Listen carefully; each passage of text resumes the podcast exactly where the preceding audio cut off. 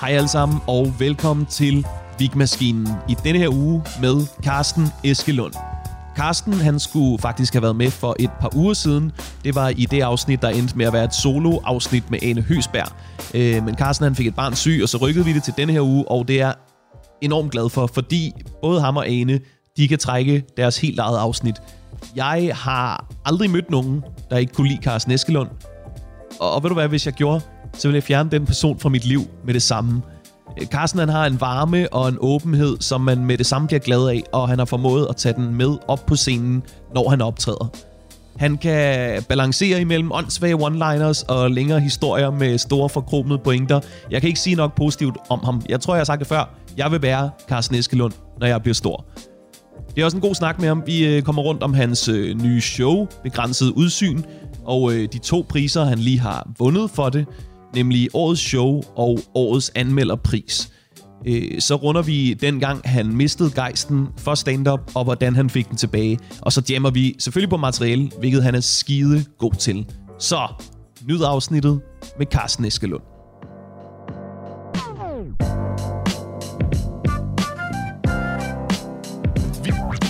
Velkommen til Vigmaskinen.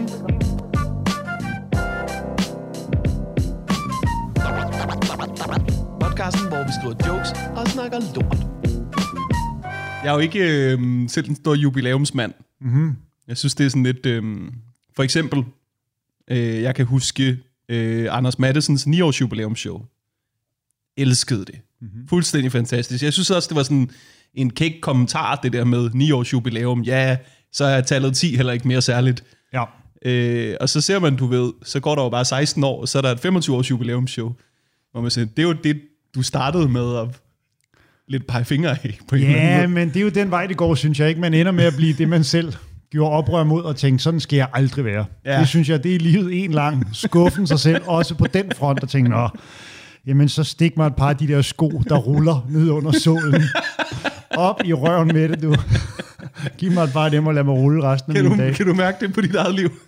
Har du engang som rebelsk teenager sagt, jeg vil sgu aldrig blive en, virkelig, en hyggelig mand med lang skæg? Ja, jeg, jeg, et konkret eksempel, jeg kan da, jeg har da aldrig tænkt, at jeg ville synes, det var rart, at t-shirten var nede i bukserne. Nej, nej. Øh, Jeg ved ikke, om det er en årstidsting, men jeg synes, når man cykler meget, når man bevæger sig lidt udenfor og sådan noget, så er det rart at have en form for øh, tæt omsluttende kerne. Ja, Øh, og det er vel første skridt på vej mod konstant t-shirt i bukserne. Det tror jeg helt klart. Det er jo, det, der er jo ikke noget, der ligesom starter 100%. Det starter i det små, ikke? og hvis ikke man tager det i opløbet. Men det var jo også rart, da du var teenager. Og have t-shirt i bukserne. Ja, det er jo i hvert fald, når det har været koldt og have en tæt omsluttet kerne. Det er jo ikke som sådan en alders ting. Nej, nej, nej. Ej, jeg har sgu aldrig haft t-shirt i bukserne, da jeg var ung, synes jeg. Ej, det for mig er en særlig gruppe mænd, som, som ikke kæmper så hårdt for at stå imod øh, tiden, som de kunne gøre. Men jeg kan jo se, hvad de siger. Jeg kan da også se nu, nu har jeg et par øh, strømper på, jeg har cyklet ud, Ja. øh, og var en tur i øh, det kolde vand i morges. Ja. Så jeg har et par øh, sådan fodboldstrømper på. Jeg købte ikke, at jeg har spillet fodbold, men jeg købte. De var billige. Jeg kører tingene, de er på tilbud. Hvis det så er fodboldstrømper, Altså eller helt op til knæene. petanghandsker, eller hvad det er, så kører Ja. jeg dem. Ja, helt op til knæene. Det er sgu nogle fede benskinner, og man ved jo aldrig, når Nej, man du ved, støder benet ind i kommoden. man må også passe på sig selv jo. Ej, det er faktisk noget andet her også, hvor jeg. Sidst jeg var ude og optræde og sad alene på et hotelværelse i, jeg ved ikke, hvor det var, men der var et badekar. ja. Så kan jeg navigere efter det. Ja, så ved du, det er en af seks byer. Ja. På hotellet, hvor jeg tænkte, jeg kunne jo tage et badekar nu. Og Ja. min ene tanke i forhold Et til... Hvor, ja, At tage et badekar, det er at tage badekarret ja, men det er derfor, jeg er nede på seks hoteller, hvor jeg kan tage et muligt karbad. Der har jeg ikke karantæne endnu. yes. fra mange hoteller verden over. Øhm, jeg tænkte, at to årsager, jeg tager ikke et badekar. Den ene, det, ideen om et badekar er bedre end et badekar. Helt klart. Efter fire og et halvt minut, så ligger man i alt for meget vand, man har kostet verden, og tænker, det var slet ikke det værd. Jeg aner ikke, hvad jeg skal lave nu. Mm. Jeg har det ikke rart. Min hud øh, rynker. Der er intet ved det her, der fungerer. Ja. Min anden tanke var, og her er, hvor jeg er i livet, jeg tænkte, hvis jeg nu glider, slår mig, banker hovedet ned i kanten, banker Ja. ja. hovedet ned i, øh, hvad hedder det, termostaten, eller fustagen, eller hvad det der, Ja, hvad, ja, hvad ja. det hedder. Jamen, jeg, jeg ved præcis, hvad du mener. Ja. Termostaten, hvad det hedder? ja, det hedder det er dimsen. Den der, hvor vandet kommer ud. Ja. Så ender jeg mine dage her på øh, kabinen Og der er først tjek ud kl. 11. i Horsens. Ja, jeg bliver ikke fundet. Så det var den anden årsag til at sige, nej, fandme nej, ikke noget badekar. Så du ved, det er kombineret med t-shirt i bukserne, alt det der. jeg Jamen, Eller synes- sokker, det er der, jeg er vigmand. Fire og et halvt minut for et karbad, det er nærmest højt sat. Altså, det jeg kan fortryde det, inden det andet ben er kommet derned. Er det rigtigt? Ej, da jeg var det er ung, virkelig jeg, spild af tid. Ej, jeg har nu været glad for det. Jeg har ligget og læst derude meget og sådan noget. Ja, i mine unge dage var jeg faktisk en ivrig badekarskænger. Okay, Men nu, øh, nu siger det mig ikke så meget. nu er det ingen karbad og t-shirt i buksen. Nu er det kolde brugsbad, du. Vigman, kolde afvaskninger. Det lille katekismus, og så i seng 1815. Det er der, jeg er. Det er godt at have dig på besøg. Tak, fordi jeg måtte. Øh, jeg tror, jeg nåede at hilse på dig sidst. Vi var til Op Festival prisen. Hvad hed det? Op Øh, Festival prisuddelingen Ja, det gjorde det vel. på Nørrebro Teater med Heino Hansen. Det var et langt navn. Yes. Det var måske derfor, der ikke var udsolgt. Øh, du vandt to priser. Årets show, årets anmelderpris. Ja, fandme så. Fandme så. Fandme så. Det er stærkt. Tak. Jeg var også øh, meget glad og øh, overvældet og øh, fuld af glæde over alle de rare mennesker, der ligesom både har støttet du ved, den aften, men også været opmuntrende Mm. i årene, der har været. Så Fordi... Det var en meget varm, synes jeg, øh, varm aften for mit vedkommende. Det fik også vokseværk, mens du lavede det, det show, ikke? Og vi startede med at sætte fire op, hvis det ikke rigtig var mig, det kunne sælge, og endte med at lave øh, 40, tror jeg. Det er jo en del mere. Ja. Det, jeg var meget heldig. Jeg havde undervurderet, hvor mange der egentlig havde lyst til at se det. Så Ja. det var en rar overraskelse. Og ikke at de ringer og siger, vi havde sat fire op, men det viser sig, tre er rigeligt. det kunne jo også gå den vej, jo. Det kan det jo sagtens. Det kan Så, så øh, nej, det var dejligt. Det var, det var sgu rart. Mm. Og øh, altså, hvor, hvor havde du alle de her shows? Fordi du havde en del i København, og der, det var på Hotel Cecil, ikke? Til Cecil var der en 8, tror jeg, 7 eller 8, og så øh, ellers alle mulige øh, fantastiske små byer, der havde lyst til at tage en chance. Det er jo vildt, hvad der ligger af dejlige, dejlige steder, hvor hvis man bare kan samle 60 mennesker, så har man jo en aften. Jeg var i, jeg var i Kibæk. Har du været i Kibæk nogensinde? Nej, jeg ved ikke, hvor Kibæk er. Jamen, øh, jeg vil heller ikke kunne placere det helt præcist. Okay. Øh, det er Jylland et sted, men en lille by med 3.000 mennesker, som har sådan en gammel øh, vandmølle, som er deres kulturhus. Så det er sådan bygget op omkring en mølle, og så er ligesom, du ved, det hele er skævt, og træ og ulige og alt muligt, men det er der, der ligesom er kultur i byen, og der var 80 mennesker den aften, og det var Ej, hvor fedt. ja, pragtfuldt. Man skal ud øh, på de der små steder. Jeg var engang med Talbot rundt i landet, mm. ikke? Øh, det var sådan en work-in-progress-tur, og så tog han ud til alle de byer, han ikke ville sætte sit rigtige show op i, ikke? Ja, Og øh, vi havde to shows på Ærø, du. ja. Og efter det første show, det er gået virkelig godt. Og der er måske ikke så tit stand-up på Ærø. Mhm. Måske faktisk aldrig. Mm-hmm. Nærmest. Og det er jo en lille by, så rygtet kan sprede sig ret hurtigt. Der har været 120 mennesker, men forventningerne til show nummer to er helt herop. Altså, der er en, der stopper mig i døren og siger, jeg har hørt, det er det vildeste nogensinde. På Ærø. Jamen, det var da dejligt. Ej, det var jo et pres at skulle leve op til. ja, jeg ved ikke, om det var det vildeste nogensinde. Mm-hmm. Det var fint.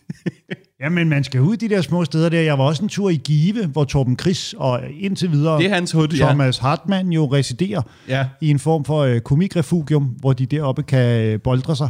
Ja. Og der var også et fantastisk øh, kulturhus, hvor jeg tror, fire dage før, eller sådan noget lignende, så var der solgt øh, 32 billetter, eller sådan noget. Det så ikke prangende ud. Nej. Øh, men så gik Torben Chris på øh, Facebook og råbte ind i et kamera, Okay. og så var der udsolgt øh, 14 minutter efter, eller sådan noget lignende. Så Nå, hvor vildt. det var også sådan en følelse af, du ved, ikke hele byen, men der var virkelig ung og ældre og lidt af hvert og sådan noget lignende, og det var også en virkelig behagelig dejlig aften.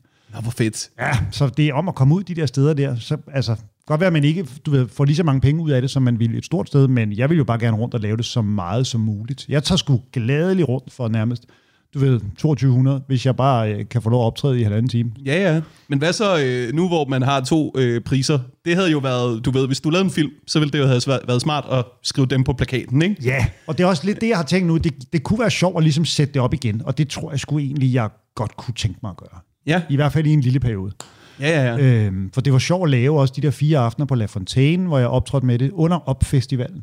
Det er jo dumt, det der med, at du, ved, man laver et show, og så er det, når man er færdig, at folk beslutter sig for, at det var faktisk godt. Ja, Det er ja, heller...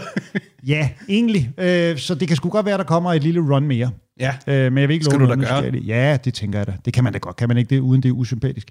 Og ligesom øh, mælke det, at ikke folk tænker, åh oh, gud, nu har han vundet to priser. Nu stiger det ham til hovedet. Det tror jeg... Øh, der tror jeg, du overvurderet, hvor meget folk i det hele taget tænker på os. Ja, Jamen, så gør vi sgu det.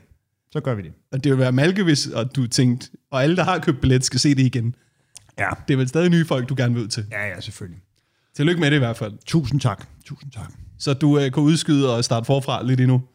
Øh, jeg er faktisk øh, i gang. Altså det synes jeg, det var jeg egentlig også i pausen. Øh, der var jo nogle år, hvad hedder sådan noget, overliggere, hvor jeg ikke lavede det, fordi vi, det var ikke en tur, vi bookede fra du ved, et år før, hvor de så hang sammen.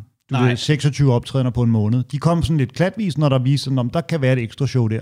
Ja. Så der var jo nogle steder, hvor der var øh, 4-5 dages pause, og så nogle gange en uges pause og sådan noget. Så i de uger der, der var jeg jo ude på open mics igen og sådan noget. Jeg synes for mit vedkommende, der kommer idéerne, når man ligesom er i gang.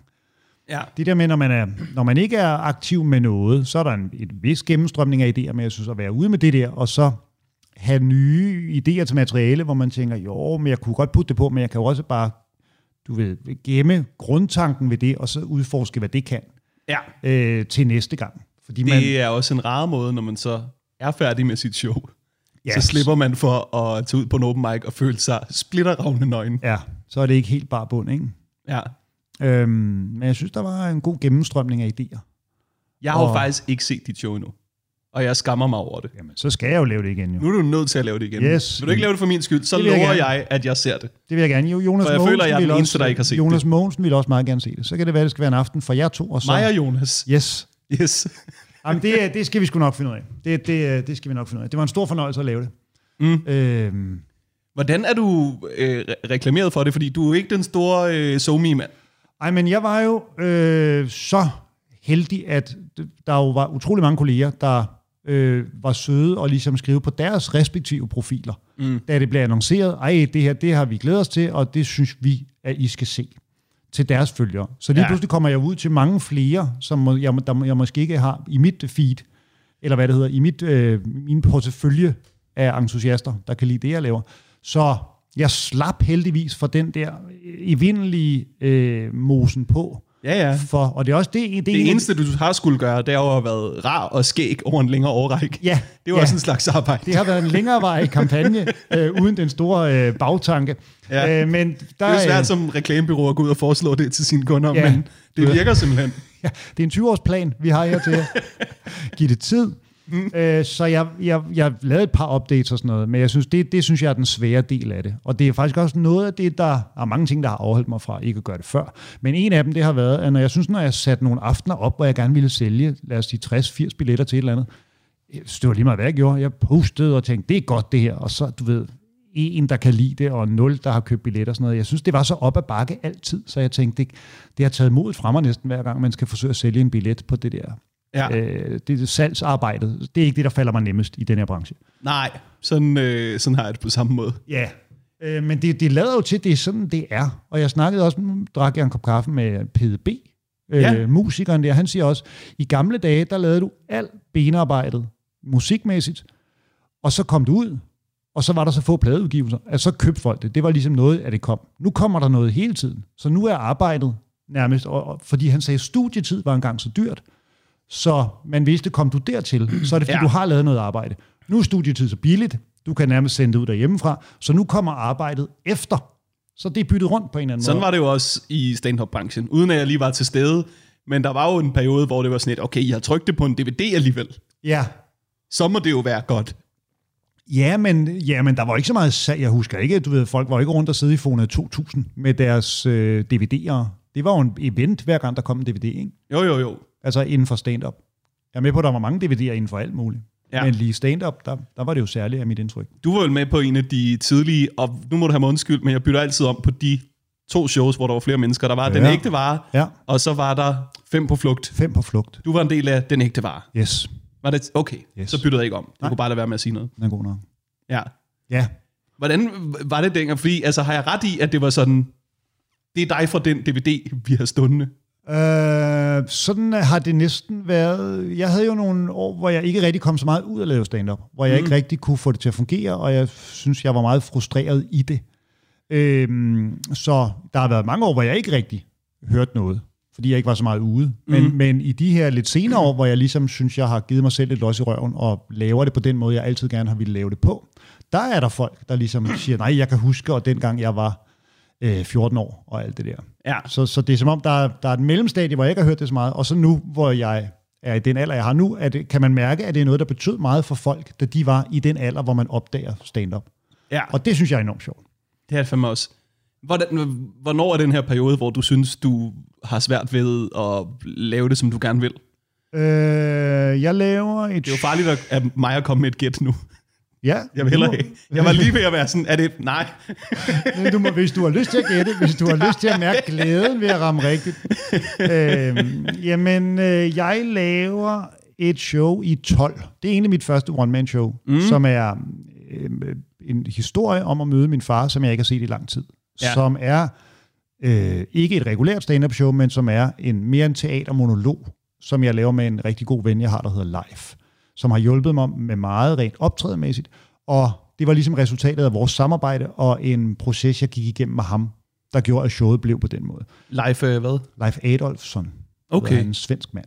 Jeg var Okay. meget heldig at møde i 8, tror jeg, 08, da jeg var på Radio 100 og ved at løbe sur i det. Okay. Så var han øh, coach der, og så havde vi nogle sessions, øh, hvor jeg bare kunne mærke, at ham er, ham er jeg nødt til at, at have i mit liv. Og så blev vi venner, og da jeg så sagde, så fik jeg kontakt til min far i en lidt sen alder, som 32 år, så sagde jeg til Leif, du ved, det møde kunne jeg godt tænke mig at lave et show om. Du ved, min baggrund og sådan noget. Og så sagde han, det synes jeg virker fornuftigt, hvis du har lyst, vil jeg gerne hjælpe dig. Jeg har en anden baggrund i teater og skuespil og sådan noget. Hvis du har lyst, så kan vi se, hvad det møde mellem stand-up og teaterverdenen kan. Okay, Så det ja. blev mere sådan monologbaseret og mindre joke-orienteret. Mm. Øh, så var jeg... Jeg var ikke i stand til at løfte det kommercielt. Der var ingen mennesker, der så det. Og jeg var egentlig heller ikke i stand til, set i bagspejlet, at løfte det rent øh, kunstnerisk og talentmæssigt. Øh, der var noget der, jeg ikke synes, jeg lykkedes med. Okay. Og det var ret svært for mig, og det tog lidt... Pi- det, jeg ved ikke, om det tog pippet fra mig i en vis forstand, fordi det... det jeg, jeg tog i hvert fald ikke så mange initiativer til at sætte et nyt show op derefter. Nej. Jeg har altid optrådt og været, du ved, god på små scener, men der var ikke rigtig nogen, der vidste det. Så jeg ligesom lavet en masse stand-up, og synes, jeg udviklede mig i det. Øh, momentvis kunne jeg heller ikke få det ud, jeg havde inde i hovedet. Det synes jeg er den store udfordring med det her. Det er at få formidlet præcis, hvad det er, man har inde i hjernen på en måde til andre mennesker. Og der kunne jeg godt have nogle svære perioder, synes jeg. Øhm, så fra 12 til 18 måske. Okay. 12 til 18. Fordi øh, den Esklund, jeg ser optræde nu, Ja. er jo øh, på en eller anden måde mere ærlig omkring, hvad han synes og tænker, end mm. den Eskelund, der var, da jeg startede med at optræde i slut nullerne.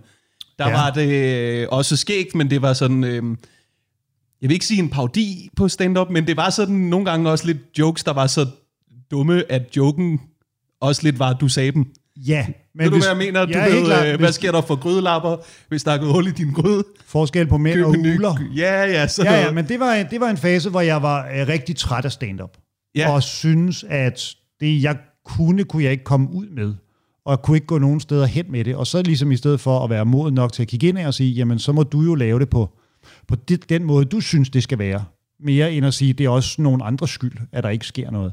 Så der havde jeg sådan en fase, hvor jeg ikke var, du ved, ovenpå i nogen nævneværdig grad. Men det var jo så også det, der førte til det show i 12, ikke? ja. der har jeg været midt i den udvikling der, øh, hvor der var et eller andet, der vendte sig for mig. Og det, det, der gør, at jeg kan optræde på den måde, jeg gør nu, det er takket være det arbejde, jeg lavede med live i den periode der. ja. Så jeg har ligesom skulle sådan svinge ud og lidt væk fra stand-up for at komme tilbage til at lave det på den måde, jeg kan lave det på nu, og synes, jeg skal lave det på. Ja, det var jo også skægt med øh, det gamle sarkastiske stand-up, men det må have været svært at fylde en time med. Ja, og det var jo ikke noget, jeg brød mig om at se i bagspejlet, var det jo ikke noget, jeg havde, har det lige så godt med at lave, som det, jeg laver nu. Det var jo, jamen du laver stand-up, så du er nødt til at lave det. Så det var den eneste måde, jeg kunne lave det på dengang. Jeg havde ikke andet end det. Og det var også derfor, der ikke skete noget. Fordi det var jo så trodsigt og dumt og ufrugtbart. Øh, også derfor, jeg har haft en lille, en lille hvad hedder sådan noget, traume er et stort ord, men jeg har aldrig brugt mig om at blive fil- filmet. Når jeg ser noget af mit sådan tidlige stand-up, så kan jeg se, at det ikke er en, det er ikke et menneske, der er så komfortabel med, hvor han er i det. Så jeg har altid synes, at langt de fleste af mine tv-ting har været så, øh, så anspændte og, og ikke på det niveau, jeg godt kunne tænke mig, de lå på. Okay, så jeg har ja. altid tænkt, nej, jeg har aldrig brugt mig om at blive filmet. Og det er jo også endnu Vil du stadig have det sådan i dag? Er, er begrænset udsyn blevet filmet? Det er blevet optaget, men øh, med få kameraer, fordi jeg tænkte, så kan jeg hoppe ud i det, du ved, med få kameraer. Ej, det var, det var en lille produktion, fordi jeg, jeg var netop sådan, åh, øh, jeg er ikke så komfortabel med det, så at banke fire kameraer op, også fordi jeg synes, de inde på La Fontaine ville det blive så anmæsende med fire kameraer og sådan noget. Ja. Der sker noget i et lokale, når publikum er opmærksom på, at det bliver optaget. Ja. Øhm, så, så jeg har aldrig rigtig synes jeg var god, når jeg blev optaget. Og vi fik lavet nogle, sådan nogle, en lille optagelser tidligt i de 40 førnævnte shows der, for at have sådan noget promomateriale. Mm. Og det synes jeg ikke, det show synes jeg ikke var lige så godt, som det endte med at være. Okay. Så jeg har haft sådan en lille, en lille kamera-traume, som jeg kan mærke, jeg er ved at komme mig over. er du, Øh, så er du selv ind over og klippe det og øh, kigge igennem? og Jamen, jeg ved sådan nemlig noget? ikke helt, hvad vi skal bruge det til endnu. Øh, det skal bruges som promo til det næste show, men jeg har en anden idé, rent materialemæssigt, med det show her, end bare at sende det ud fra start til slut. Okay. Øh, Fordi vi har flere kollegaer, som er sindssygt gode, men som ikke kan lide det der med at se sine egne ting igennem, Ja. og ligesom sige, nej, så cut lige den der, eller sådan, det der skal ud, eller sådan noget. Hvor de faktisk måske vil have viden til at gøre det bedre, men fordi det er lidt, kan være lidt smertefuldt at kigge på Ja. sig selv, så bliver det ikke gjort. men jeg ved faktisk ikke, øh, nu i, øh, det, det vil jeg næsten sige, det ved jeg faktisk ikke, hvor jeg står i det. Fordi jeg tror da, at jeg vil, du ved, den aften, det blev optaget, var en god aften. Mm. Så det kan være, at jeg vil se på mig med lidt mildere øjne, og Ja. ikke kun sidde og kigge efter fejlene og være forfængelig, og ligesom sige, jamen det er jo også noget, man må lære. Jeg Ja. kommer så bare til at lære det lidt sent i mit øh, virke her, kan man sige. Ikke? Det er jo noget, nogle andre har kastet sig ud i, og måske skulle tidligere, men jeg er bare lidt sent ude med alting. Så det kan være, det er det skridt, jeg står over for nu. Ja. Men nu må vi se. Jeg, øh, jeg optager mig selv øh, på lyd hver gang, Ja. jeg optræder nu. Øh, de første fem år optog jeg aldrig noget. Jeg havde at kigge på mig selv, havde at lytte til mig selv, og det var spild af tid. Ja. Altså sådan, der var så mange ting, jeg kunne have blevet bedre til meget hurtigere, hvis jeg havde gjort det, tror jeg. Mm-hmm. Og nu har jeg gudskelov vendet mig til det. Altså, nu kan jeg også kigge på mig selv. Og det er bare sådan, ja, det er bare en skam, når komikere, der, du ved, har viden til at udgive noget fantastisk, du ved, lidt giver slip på det en my for tidligt, Ja. på grund af usikkerheder. Ja. Jamen, det giver enormt god mening. Og, og ja, det er da bare sejt, at du har taget den chance, det er at gennemgå de der smertefulde optagelser med sig selv og tænke, åh gud, for det er jo en, det er jo en forfængelighedsting, og det skal man jo Ja, ja. i så høj grad som muligt i alle aspekter af livet forsøge at lægge fra sig, ikke? men i særdeleshed i det her. Nu sagde jeg også, at jeg optog mig selv, hver gang jeg optrådte. Jeg sagde Ja. jo ikke, at jeg lyttede til det hver gang. Nej, nej, nej. Men, men det er stadig bare smart, altså. Og når man udgiver noget stort, altså, det, øh, det, det, vil jeg bare, det håber jeg virkelig, at du, sådan, ja. At du fylder det helt til dørs. Ja, jamen øh, det vil jeg da notere. Det synes jeg lyder som et godt råd. Hvordan, øhm, øh, der er Ginbergs podcast. Den ja. er tilbage, så jeg lige pludselig. Jamen, den er jo... Jeg øh, lyttede meget med i starten, og så er det som om, at øh, den udkom øh, sporadisk, Ja, øh, vil jeg sige. Og også med, du ved, lidt forvirrende, svært at vide, øh, hvad nummer er I egentlig nået til her. Ja. Afsnit nummer 3 hedder afsnit 5. Øh, Ja, det var lidt i starten, at vi ikke rigtig vidste, hvad der var hvad. Og Okay. det var egentlig meget oprigtigt. Men Øh, nu ser jeg, at afsnittene hedder nummer 1007. og sådan. Ja, nu øh, vi, det er heller ikke alt, vi udgiver jo. Vi har jo lavet mange... Nå. Vi mødes jo tit og sluder og optager det, hører det igennem for at optimere. Mm. Noget verden aldrig ser. Ja, jeg tror, vi har indset, at du ved, det er jo bare nogle tal, man har hæftet på et eller andet. Vi gør det ikke nemt for folk i hvert fald. Ej, nej, nej. Øh, jamen, øh, den, øh, ja, så havde vi tre afsnit på en uge nærmest, her for nylig, men det er lidt, øh, der er vi jo lidt i hans vold. Det er jo, når, han er jo en utrolig travl mand, der laver utrolig mange forskellige ting, Ja, og øh, øh, så det bliver lidt, når det passer ham. Øh, så i de perioder, hvor der ikke kommer så meget, så er det fordi, at han har utrolig meget at se til, og han rejser meget og laver alt muligt, halløj, ikke? Mm. Og så jeg dukker bare op, når han ringer og siger, nu laver vi en. Og så er han sød over den alt benarbejdet med at klippe og øh, sætte op og lægge jazzmusik på og alt det der. Så jeg møder Ej. bare op, taler og går igen. det er en god chance. Ja, det er vildt godt. Det er vildt godt. Han kan, han kan lidt godt... Han, det er ikke sådan, at han sidder og klipper det hele, men han sådan præ-klipper det ned og giver det så til en, der laver det rigtig lækkert og sådan noget. Men han kan lide den del af det. Og den del af det bryder jeg mig ikke om. Og har ikke lyst til at lære. Det er jo altid, er altid noget med at have så lidt ansvar som muligt. Ikke? Det kan være Ligesom så hvis man har et arbejde, du ved, du skal have en nøgle, og man siger, nej, nej, nej, jeg skal ikke have nøgle. Ikke have nøgle. Ej, jeg har en nøgle ud til tæt på Jamen, det skal, sandheden du- det, for- den skal og, væk. og, og, jeg, og sådan, da jeg startede der, øh, da jeg fik nøglen til det nye kontor, ikke?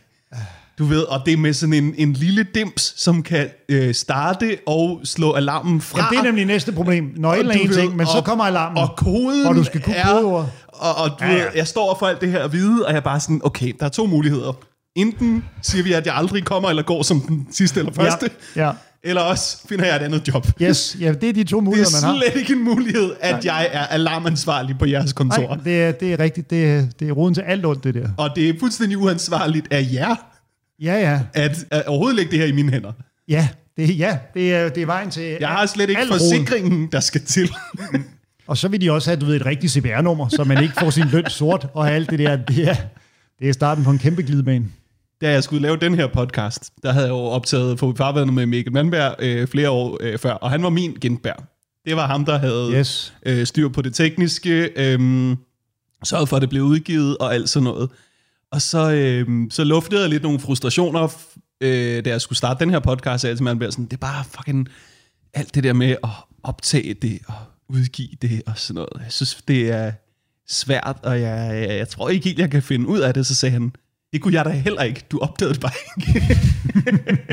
Var sådan, det, kunne det var bare mig, der gjorde det. Men det går da godt nu, gør det ikke det? Nu går det fint. Og så er det som med alt andet sikkert, når man først kommer i gang og lærer det, så er det nok ikke så slemt. Det er ikke så slemt overhovedet. Øh, har du andet, du river i, vi skal nå at nævne, inden vi springer til materiale? Øh, Er noget, du vil have solgt på Den Blå Avis? Øh. Ja, hamsterburet, øh, marsvinburet, det er stadig til salg. Okay, Øh, det er der ikke rift om. Øh, nej, forsvindende lidt. Der er ikke mange hjemløse marsvin, der ringer. altså, snakkede du også om det sidst, du var inde? Nej, gør det. Marsvinbur har til, har til salg i et år på Den Blå Nej, jeg nævnte det, da vi lavede sådan noget dybt godnat med Schødt og Mikkel Kentorius ude på Play. Nå, Nej, jeg der, tror ikke, det var til salg, øh, Okay. da jeg var her sidst. Der har det været noget andet, tror jeg. Okay. Men man kan købe en marsvinbur Ja, det på kan Den. Blå Avis. Yes, det kan man. Og et hamsterbur. Er det to Øh, forskellige bur, eller er det, et bur, det der er er både... et bur, men jeg vil våge at påstå, at det går til begge arter. Yes. Godt at vide. Yes. Øh, mit telefonnummer står på Twitter. Du kan ringe, hvis øh, du er interesseret. Kun seriøse henvendelser. Køber ned til os selv. Der er altid, når folk laver sådan en annonce med kun seriøse henvendelser, ikke? der kan man mærke, der er de, der har de ar på sjælen fra et eller andet. Ikke? Der er en historie bag den sætning Ja, i alle henseender. ja. Ej, jeg skriver tit, Der er jeg- nogen, der har ringet og sagt, jeg vil gerne have 1000 øh, hamsterbur for en femmer. Ja, der er noget spildtid. Kan du ikke- levere det til Holland? Jeg kan faktisk godt lide at skrive det på Twitter. Jeg synes kun seriøse henvendelser, det, det er en sjov vending, synes jeg. Jeg, jeg. jeg har engang skrevet et tweet, hvor der stod, brevpapir sælges, og så stod der sådan noget 19 gange 14 cm eller sådan noget. Så stod der parentes. Øh, det ligner det papir, der ligger i bunden af et halvt kilo hakket oksekød. Men det er det ikke. Kun seriøse henvendelser. Det vil være en god t-shirt, Ja, hvis man er dårlig ude i offentligheden, ikke? Hvis du ikke er sådan en, der smalltalker til en fest, eller noget i den stil. Nå ja, så ligesom op dig, før du, øh, før du åbner noget herovre. Ja, ja. Rent samtalemæssigt, ja.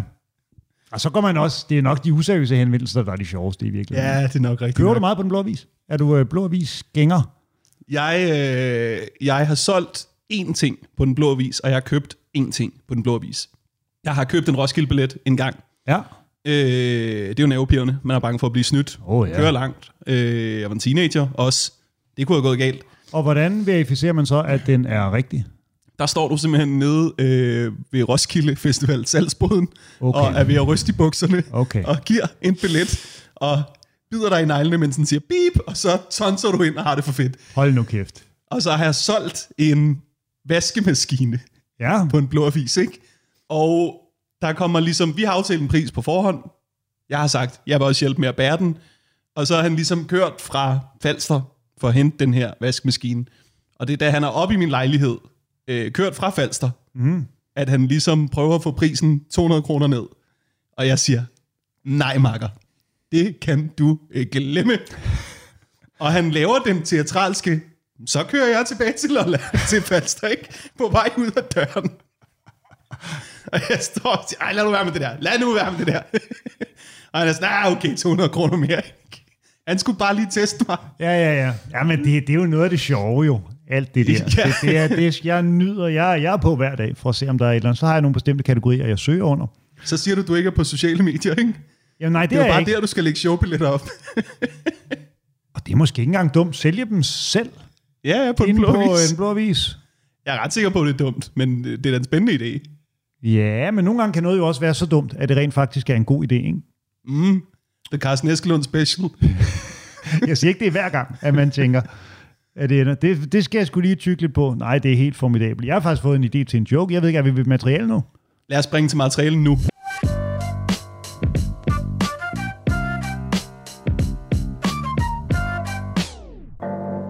Det her, det, så, så åbner jeg med denne her, for det var egentlig ikke rigtig det, jeg havde tænkt mig at tale om.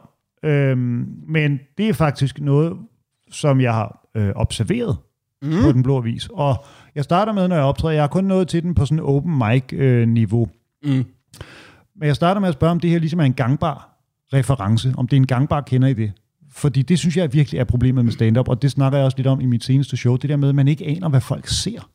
En gang så vi nogenlunde det samme, og vi havde nogenlunde samme referencer. Vores ikke? fælles re- referencer er spredt for alle vinde. Ja, er de ikke det? Og jo, da jeg startede, du, der havde vi alle sammen set de samme øh, reklamer. Vi havde alle sammen hørt de samme Nick og Jay-sange. Ja. Der var virkelig mere fælles grund. Det er helt vildt. Man er jo næsten nødt til at have nogle plancher med, der ligesom viser, hvad det er, fundamentet for ens jokes er, ikke? Bare for at få alle med. Men jeg har ligesom spurgt, er det her en gangbar observation? For jeg har lagt mærke til, og jeg ved ikke, hvorfor jeg får de her billeder i min, øh, i min blå avis feed, men jeg får enormt mange billeder af, af piger, som gerne vil sælge noget tøj, og som i et forsøg på at sælge det, har det på og poserer ligevel øh, meget. Okay. Næsten i en sådan grad, at man tænker, at de godt kunne tænke sig at blive opdaget som model. Jeg ved Okay. ikke, om det at blive opdaget som model på strøget, om det er passé, om det nu er på Marketplace eller øh, Den Blå Avis, at man bliver opdaget, fordi den får ikke for lidt med hofter og bryster og alt det der. Okay. Øhm, og hvorfor jeg får dem, det er ikke sådan, at jeg på andre øh, hjemmesider Du køber jo ikke på. mange kjoler. Jeg vil våge påstå, at jeg ikke har købt så meget som én kjole. Okay. Øhm, Men jeg, jeg er på din fælles reference. Jeg har også set det her. Okay. Okay. Ja, og det, det, så, så, så har jeg ikke mere med det end, øh, end det her.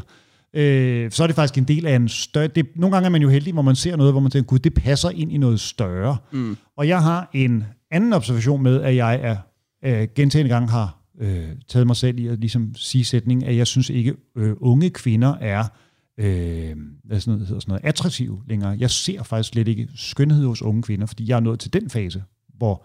Og så handler det om, måske falder det sammen med, at de gange, man har gået forbi en kvinde på gaden, og tænkt, om skal man smile, skal man ikke smile, og hvis man skal, så smiler man i hvert fald på en ikke creepy måde, men Mm. man smiler også bare for at anerkende, du er et væsen, og jeg er et væsen, og vi går her, og du ved, jeg er mig, og du er dig, og jeg Ja. kunne smile, hvis jeg havde lyst kunne jeg smile.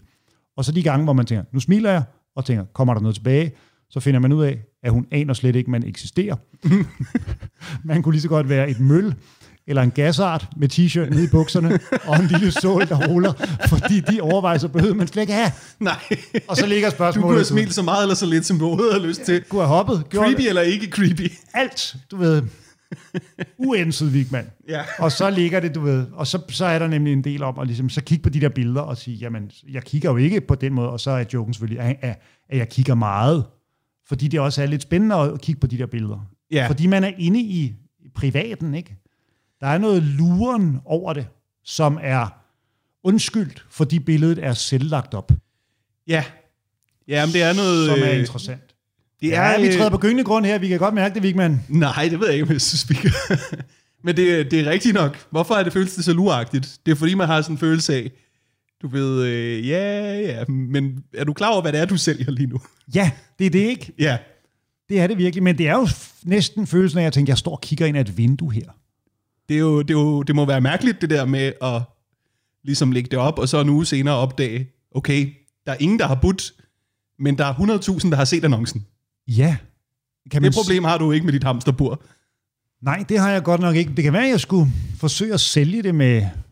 Hvor du poserer lidt sexet. Forsøge at sælge det, bruge, bruge min erotiske kapital. Det synes jeg godt, du kan. Eller få en kassekredit af en art. og så på en eller anden måde forsøge at sælge det lidt sexy og sige, du ved, alt dette. For det er jo, det er jo ligesom, det er jo en drøm, man sælger, ikke? Det er Men, og, og så er jeg også, hvem er det, man poserer for? Fordi er det for piger? Eller er det, fordi de ved, ah, der sidder måske nogle mænd og kigger med, er behovet for bekræftelse så, så stort, at, at det ikke er nok at være på Instagram og TikTok og Snapchat og nyheder indland, eller hvor de lægger frække billeder op på tekst-tv længere. Mm. Du ved, man skal også på DBA. Er, er det endnu et forum, hvor man kan få bekræftelse? Er de ting slet ikke til salg i virkeligheden? Er det bare for ligesom at sige, se hvad jeg har? Både yeah. tøj og personlighedsmæssigt. Ja, det er et godt spørgsmål. Der er jo kun en måde at finde ud af det på, det er jo at give et bud. Ja. Og så hvis der bliver sagt, faktisk, jeg vil slet ikke af med den kjole, Godt prøve at byde, ja. så ved du, øh, Og så der kan folk jo ligeledes byde på hamsterburet, og så kan du sige, nej, nej, jeg vil bare have, at du skulle se mig på buret. Vi er her kun for bekræftelse. øh, og så har jeg også spurgt nogle kvinder, om det, er, om det er det samme med mænd, for jeg får ikke mænd, der poserer meget. Men så er der også kvinder, der siger, jo, det har vi faktisk også lagt mærke til. Så jeg tror egentlig, det er på tværs af køn. Ja, men jeg tror heller ikke kun det er mænd, der ser kvinderne. Der er der masser af kvindelige influencer, øh, som øh, er pæne og går i pænt tøj, der har super mange kvindelige følgere, fordi de også kan lide pæne kvinder med pænt tøj. Ja, Ja, så fællesreferencen er der. I Ja. hvert fald. Men jeg har også haft gange, hvor folk har siddet og på mig, og ikke anet det. Men det er jo også sådan en ting, hvor at, øh, hvis du vil fortælle noget, der er lidt lummert, det er jo også nemmere at sidde i skyggen med sin viden om, at man har opdaget det, ikke? Øh, Det er jo sjældent, at folk i sådan bedste jeg er Spartacus-stil vil sige, træde frem og sige, også mig Ja, ja, ja. har set ja, ja, de unge smukke så, kvinder på Facebook. så du tænker, folk putter lidt med det. der er skyggetal i dine beregninger her. Det er det, jeg ja, at sige. jamen, det kan du godt have ret i, og jeg synes, at der, der, er noget, der er også noget sjov ved stemningen med at tale om det her. Øhm, fordi man godt kan mærke, okay, det, der er noget lidt lummert over det, at der sidder en mand i min alder og kigger på de der billeder der. Og jeg synes, den stemning, de gange, jeg har prøvet det på en open mic, den har været lidt sjov at lege med. Der er jo noget sjovt i at sige, på et tidspunkt føler jeg, at jeg har kigget så længe, jeg var nødt til at købe. Jamen, jeg har også... Nogle Bare gange, sådan, så det, så det ikke så så forkert ud, algoritmemæssigt. Nogle gange har jeg også sagt, i joken, jeg har så ikke gjort det i virkeligheden, men så har jeg sagt, jeg, jeg, nogle gange har jeg også lige skrevet, du ved, hej, øh, jeg kigger bare, eller sådan noget. sådan noget. Hvor tæt kan man lege, at man ikke er creepy, mens man i virkeligheden er creepy, men man, hvor man måske prøver at overbevise sig selv om, jamen det er jo ikke creepy. Mm. Og det er noget af det, jeg synes, der er. Det, det, det var et tema, jeg stussede over i mit sidste show, som jeg synes var sjov at udforske. Det der, det der massive selvbedrag, jeg synes, man kan se både hos sig selv og i utrolig store dele af samfundet, hvor man får bygget en, virkelig op, en virkelighed op, der måske ikke er helt sådan. Ikke? Ja. Jeg synes, det, det rum der er ret spændende at lege med, og det kunne jeg godt tænke mig at, at blive ved med at Men også lidt rundt i. dig, der går forbi øh, yngre kvinder, hvor du smiler for at anerkende, at vi er begge to mennesker. Ja, Det er jo, der er noget sjovt i altså, at finde ud af, er jeg egentlig selv et menneske? Fordi øh, det, jeg jo, der var en gang, hvor at der blev smilet tilbage. Ikke? Mm-hmm. Og også øh, realisationen af, jeg kunne være klammere, end jeg gik og var. Nu hvor at, øh, jeg til synligheden er usynlig. ja. Ja, måske. Jamen, ja. Altså, tror du ikke, at det er sådan, folk på sigt bliver blottere? Det er, at de ligesom, jeg skal bare teste, om jeg stadig er her. Okay, det var jeg så. Jo, i virkeligheden, det, det er jo det der med, findes man, hvis man ikke er bekræftet eller anerkendt i andres øjne, ikke? Ja. Hvis ingen ser mig, er jeg her så overhovedet. Det kan da godt være, det er derfor. Du ved, en blotter er bare en mand, der er blevet ikke smilet tilbage til 150 gange. Mm. Og så tænker han, okay, nu spiller jeg, nu spiller jeg Spar S. Her ved dette læskur. Hvis en mand smiler lummert i skoven, men der ikke er nogen til at blive Ja. ja. nervøse, Ja. er det overhovedet sket? Sker det så?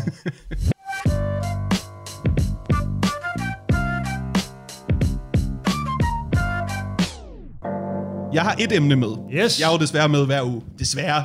Nu prøver jeg at tale Men mig det er selv jo en op. genial måde for dig at få jammet materiale på, slår det mig nu. Du har jo virkelig skudt papegøjen her. Du kan jo få alle dine gæster til at i hvert fald skrive halvdelen af dit show for dig, hvis du griber det her lidt rigtigt an. Mm, så skal jeg gribe det anderledes an, end jeg har Okay, nu. så kvaliteten er svingende, det er det, du siger. Der er jo også nogle gange gæster, der siger, jeg fatter ikke, hvad du snakker om nu. Alright. Ej, jeg glæder mig til at høre, hvad du har. Øhm, det er fordi, jeg tror min vej ind i det her materiale, det er at, øhm, at snakke om, jeg, øh, jeg har været stand-up-komiker siden jeg var teenager. Mm-hmm. Jeg har i grunden ikke noget at falde tilbage på. Jeg er håbløst uuddannet. Jeg, øh, jeg har jo gået på livets skole, men jeg er også 33 år gammel, så det er jo kun sådan et ubrugeligt grundforløb indtil videre. Ikke? Mm-hmm. Øh, så jeg har længe tænkt, jeg har ikke rigtig noget at falde tilbage på. Men så har jeg opdaget øh, et sted, hvor komikere de tit ender, øh, inden de dør. Øh, I hvert fald karrieremæssigt. En form for pensionat, talentmassens øh, holdeplads. Jeg kunne blive foredragsholder. Ja, Ved du, hvad jeg mener? jeg ved præcis, hvad du mener. Yes. Altså, øh, fordi selv hvis stand-up ikke går, så tror jeg godt, jeg kan lave foredrag, som jo er en form for kedelig stand-up. Ja, jeg hørt om. Ja, ja, ja. Altså, øh, jeg synes bare, det ser øh, nemt ud. Det er jo basalt set en form for skole, uden eksamener, så der er ikke rigtig nogen, der tjekker, om vi lærer noget. Altså, jeg kunne tage ud til arbejdspladser jo, Ja. undervise i kreativitet, eller... Ja, og øh, tit er man jo heldig, at det er et publikum, der er tvunget til at være der, hvor foredraget er i forvejen. er så det du skal bedste. nemlig ikke ind du skal ikke ud og sælge billetter på øh, markedsvilkår. Nej, nej, jeg skal bare sælge Du til skal ud til Holbæk én- Kommune. en kedelig medarbejder, mm. ikke? Med øh, nogle penge i budgettet hen imod november-december Ja. måned, som lige skal fyres af, inden mm. øh, årsregnskabet bliver gjort op. Ja. Sådan så ingen opdager, at vi har for mange penge i vores budget. Yes. Der er kun én person, jeg skal sælge til. Og så hvis jeg er ude og undervise i kreativitet eller humor på arbejdspladsen, der går flere uger, før de kigger på hinanden og opdager, vi er jo stadig lige så kedelige som før. Humor på arbejdspladsen. Og på det tidspunkt. Karsten, der er jeg jo for længst kørt over Storbæltsbroen igen. Ja. Der har jeg jo fået mine penge. Ja. Der er det jo for sent at stoppe mig. ja. Jamen, det er slet ikke dumt. Nej. Øh, hvad vil du holde foredrag om som? Jamen, øh, det er jo så det, jeg ikke ved. Det er jo... Øh, du, jeg kunne lave noget kreativitet, eller humor, eller den slags, ikke? Øh, men jeg kunne også lave noget om nogen, der har det svært. Mm-hmm. Det er jo også lidt et marked. Der er jo alle mulige, der har det svært alle mulige steder. Og øh, så behøver det jo virkelig ikke være sjovt. Nej. Det er jo fordelen. Så øh, jeg ved ikke, der er jo mange foredrag om mobning. Øh, jeg har så mere mobbet, end jeg er blevet mobbet. Ja, det er det. Det er jo sjældent, at man ser det fra den anden synsvinkel. Og det kunne optimere din mobning. Bedre mobning på arbejdspladsen. Det er det, når du skal Ude være på så... skolerne, ikke? Jeg sagde bare, Ja. ja. det ville være et foredrag om mobning. Jeg sagde ikke, om jeg var øh, for eller imod. Nej, nej, nej. Jamen, der er jo også sket så meget på den måde, vi behandler hinanden på, og den måde, vi taler til hinanden på, at hvis man vil mobbe, er man simpelthen nødt til at være meget mere subtil. Mm. Og være meget bedre til det, end man var engang. Så jeg kan med et hurtigt grundforløb, basispakken, kan du få mobbet minimum to kolleger væk inden for seks måneder, ellers er der pengene i retur. Det synes jeg slet ikke er dumt, Vigman. Nej. Altså, øhm, jeg synes, der er noget skægt i det, fordi øhm, vi ser jo lidt i øh, vores branche, at der er jo folk, der også laver foredrag. Ja. Eller også så er der folk, som i grunden laver stand-up, men kalder det for foredrag. Mm-hmm. Øh, Signe Molde for eksempel, hendes nye show er et foredragsshow, Mhm. mm-hmm. hvor hun taler som sig selv på en scene, og det er jo det, man i gamle dage ville kalde for stand-up. Øh, ja. Og jeg synes lidt, der er sådan en... Øh, jeg synes lidt, det er som at, at, at, at lade sig selv spille med handicapregler. Ja. Ved du hvad, jeg synes, det er sådan... Nu siger jeg, jeg synes, det er voksne mennesker, der svømmer med badvinger. Ved du, hvad jeg mener? ja, jeg forstår Det er- godt. Det er sådan lidt, øh, du har sænket folks forventninger, så ja. de er nemmere at indfri. Ja. Men det er teknisk set stand-up, der bliver lavet. Øh, ja. Vi har også kollegaer, øh, mere end en, der laver humor, øh, foredrag om humor på arbejdspladsen. Mm-hmm. Tager ud til arbejdspladser, snakker om humor, og det forstår jeg ikke, at man kan slippe afsted med som komiker. Selvfølgelig kan du have det sjovt på din arbejdsplads. Ja. Det er hjemme på sofaen. ja. Der kan alle jo have det skægt. Jamen, jeg ved sgu heller ikke, hvordan... Fa- har du set nogen, har du, været nogen, har du set nogen holde foredrag nogensinde om humor på arbejdspladsen? Hvordan, fan, hvordan bliver det grebet an? Jeg har aldrig set det. Nej, det har jeg heller ikke. Det har jeg heller ikke. Men er det, Øh, er det så guides til, hvordan man... Nu siger jeg noget, og så finder vi ud af, hvad det svarer til. Er det sådan, man gør det? Går man ud og laver sådan nogle øvelser, så skal I rundt og arbejde. Jeg ved det virkelig ikke. Jeg så for eksempel noget, da jeg kørte herud. Det er jo det, stand handler om. Det handler om øh, at lægge mærke til ting, ikke? Hele Jo. tiden øjnene med sig, og omsætte det kreativt. Jeg så, jeg kørte forbi sådan en outdoor-butik, den på Gamle Kongevej. Mm. Øh, jeg ved ikke, hvad den hedder, Fjert og Fritid eller sådan noget. En af dem. De havde, øh, de havde øh, sådan nogle øh, outdoor-jakker hængende udenfor, men fordi de regnede, så havde de dækket dem over med sådan en plastik... Øh, for tænk, hvis de skulle blive våde. ja. Så det er ikke noget råd. Så kan man sige det til Holbæk Kommune, så skal de finde på noget, der svarer til. Så kommer du rundt og tjekker. ja. Men det er vel sådan noget... Prøv at sige noget sjovt til Helle. Prøv, prøv at sige ja, noget skægt. eller sådan noget, hvor går grænsen-agtigt. Øh, jeg synes, der er noget sjovt i at forklæde en kritik som en smart idé, jeg har fået. Ja. Øh, og så tro, synes jeg, at den har et gear mere, som er, der er jo noget, jeg synes er endnu mindre imponerende end et foredrag. Altså nu er vi virkelig nede i altså en genre, der lover utrolig lidt, nemlig en talk. Ja, En talk, Carsten Eskelund. ja det er rigtigt. Det. Der er jo ikke noget, der lover mindre end en talk. Nej, det er rigtigt. Vi kan ikke engang garantere, at der vil blive lyttet, Nej, men der vil blive snakket. Nej, det er sgu meget sjovt. Ja, det er rigtigt. Det er en talk. Ja, Jeg det synes også bare, godt. det, øhm, det, det er sjovt. Altså, også fordi, der er jo mange talks om satire og om comedy. På Skanderborg Festival var der en talk med navnet Hvad er sjovt? Komikere, der diskuterede, hvad der er sket, og man siger, nej, hvor bliver man hurtigt søvnig, altså, og som publikum, man må også stå og tænke, hvad er sjovt? Det kunne vi jo finde ud af, hvis I gik i gang. Altså, Ja, jeg kan jo se, at Mikke sidder der. Vi kunne, ja vi man kunne kan sammen sige, finde ud af det. det er derfor stand-up findes vel. Det er for at give svaret på spørgsmålet, hvad er sjovt? Jeg synes, det er som sådan en restaurant, ikke, hvor kokken kommer ud og viser dig, hvordan man skræller kartofler. Og ja. man sidder der ved bordet og tænker, kan du gøre det ude i køkkenet og smide noget sovs på dem? Ja, Det kunne være lækkert. ja. Også fordi, det plejede jo lidt at være publikum, der bestemte, hvad der var sjovt. Mm-hmm. Nu har vi på en eller anden måde vendt det på hovedet. Nu skal publikum kigge på, at nogle andre bestemmer det for os. Ja. Ja, det, det er ret skørt. Det er du ret i. Jeg synes, øh, jeg synes, det er mærkeligt. Har du prøvet noget af det? Virker det? Er, er, det, er det taget hul på, eller er det kun på papirplan nu? Det er kun på papirplan lige Okay. nu. Jeg har ikke prøvet noget af det, Det er jo her. også det bedste sted. Men det skal jo klart et mere relaterbart sted hen. Fordi ja. Ja. jeg tror, alle mulige folk har jo en arbejdsplads, Ja. hvor der kommer foredragsholdere ud en gang imellem. Mm-hmm. Der tror jeg tit, man kan mærke, der er flere i slutningen af året, fordi der er nogle penge, der lige skal blive Er brugt. det rigtigt? Så har de nogle puljer, de lige skal have knaldet nogle penge af fra. Ja. Og det der med at sidde og høre sådan en foredrag, ikke? Hold kæft, hvor bliver jeg træt. Jeg har, jeg har, altså, vi har gjort det på tæt på sandheden. Og der har også været nogle gode. Øh, Emma Holten, fremragende foredrag. Øh, hvad fanden var... Øh, Og så kommer hed han Dennis Nørmark? ud til alle de ansatte. Så kommer de ud til os og gør os klogere på et eller andet emne. Men der er virkelig Det også... lyder da som en, øh, det, jamen, det lyder da som en fin idé. Ja, ja. Men, men det er vel ligesom... jeg synes jo, der arbejder mange men... kloge mennesker derude i forvejen. Og øh, nogle gange så kommer der også ud, folk ud for at snakke om, øh, hvad hedder det, det politiske landskab. Hold kæft, for tager de fejl. Ja. Og når det viser sig, at de tager fejl, så er de jo for længst taget hjem igen. Altså, jeg har, du ved, spurgt Clemen Kærsgaard for øh, halvandet to år siden, hvad med den der brede midterregering, som Lars Lykke snakker om? Så er han sådan, det kommer aldrig til at ske. Og dumt for overhovedet at foreslå det. Rune Lykkepær fra øh, informations øh, Ja. ikke? redaktør. Han var også bare sådan et, nej, nej, nej, det kommer aldrig til at ske. Sjovt. Der er jo bare, altså det er jo fuldstændig gratis at holde sådan en foredrag. Jamen, det er, det er fuld, de kunne lige så godt få den der blæksprutte Paul, der forudså VM-resultater, til bare i bedste sendetid og enten kravle over til svarmulighed A eller B.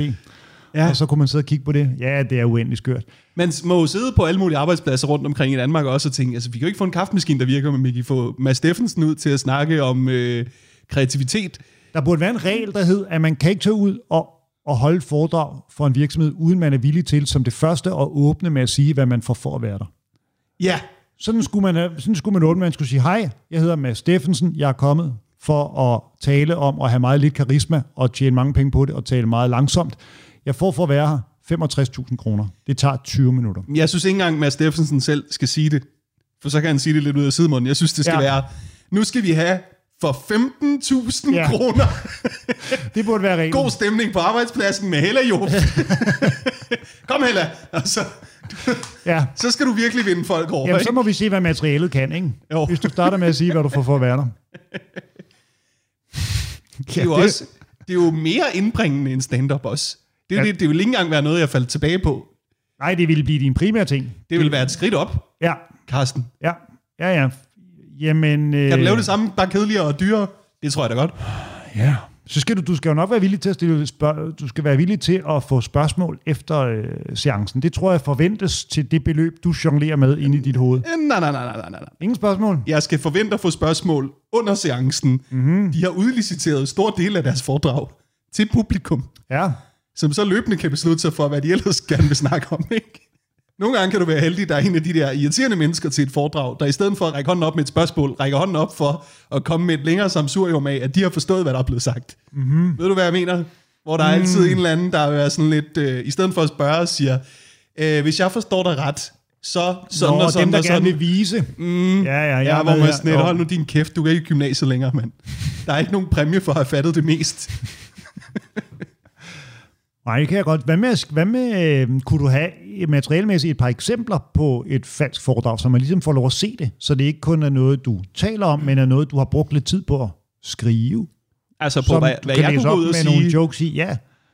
Jeg tænker bare, hvis vi skal have det, hvis vi skal prøve at gå, gå til ideen og gøre den større og give nogle flere Ah, ja. ja. vinkler at arbejde fra, kunne man have skrevet lidt om noget på en arbejdsplads?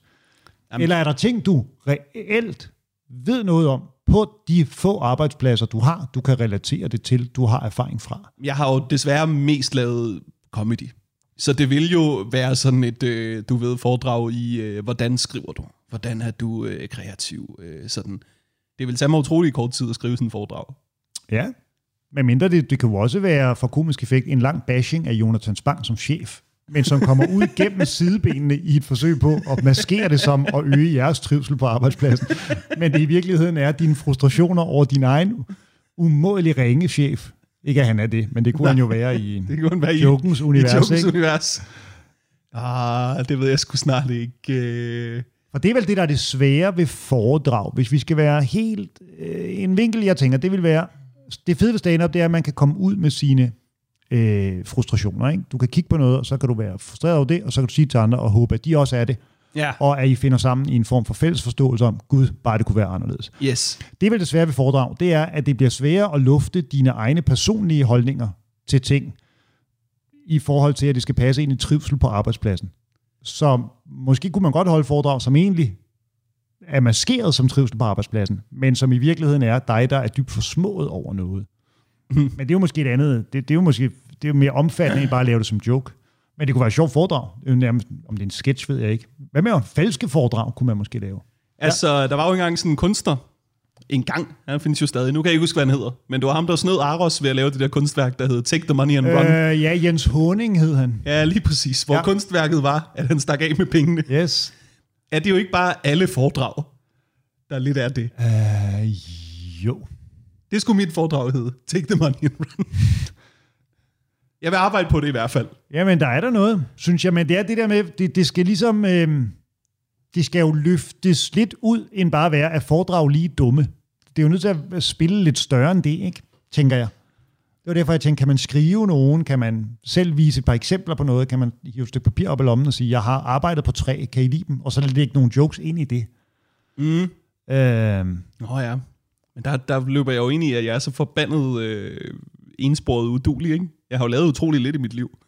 Jeg har jo arbejdet i Netto, så har jeg været telefonsælger, og så har jeg været komiker. Jo, men der er jo noget sjovt ved også, at det, at det kommer fra det. Her, nu skal jeg fortælle jer alt, hvad I skal vide om humor i jeres arbejdsplads, ud fra mine seks vagter ja. i Jans Telecenter, øh, tæt ved Buding Station. Hold på hat og briller. Ja, men du kan godt ironisere over, hvor meget, at øh, der er nogle folk, der sjældent har været på sådan en normal arbejdsplads, der skal ud og fortælle folk på en normal arbejdsplads, hvordan man gør ting, ja. ikke? Jo, jo, jo. De har måske allerhøjst prøvet at have en printer, der ikke virkede i 5 minutter. Der er jo heller ingen, der siger, at et foredrag skal vare, altså 40 minutter. Det kan godt være, at jeg har indhold til, jeg har 6 minutter, et 6 minutters foredrag. Mm. Det behøver ikke være længere. Ved, Hvis man er god og klar i spyttet, så kan man sige alt, hvad man skal på 6 minutter. Det skal bare være helt kort. Mm. 6 minutter. Så godt imod Morten Wigman. Han får 50.000 for at være her. Han vil tale 6 minutter. Bagefter er der en sandwich. Så er det bare i gang.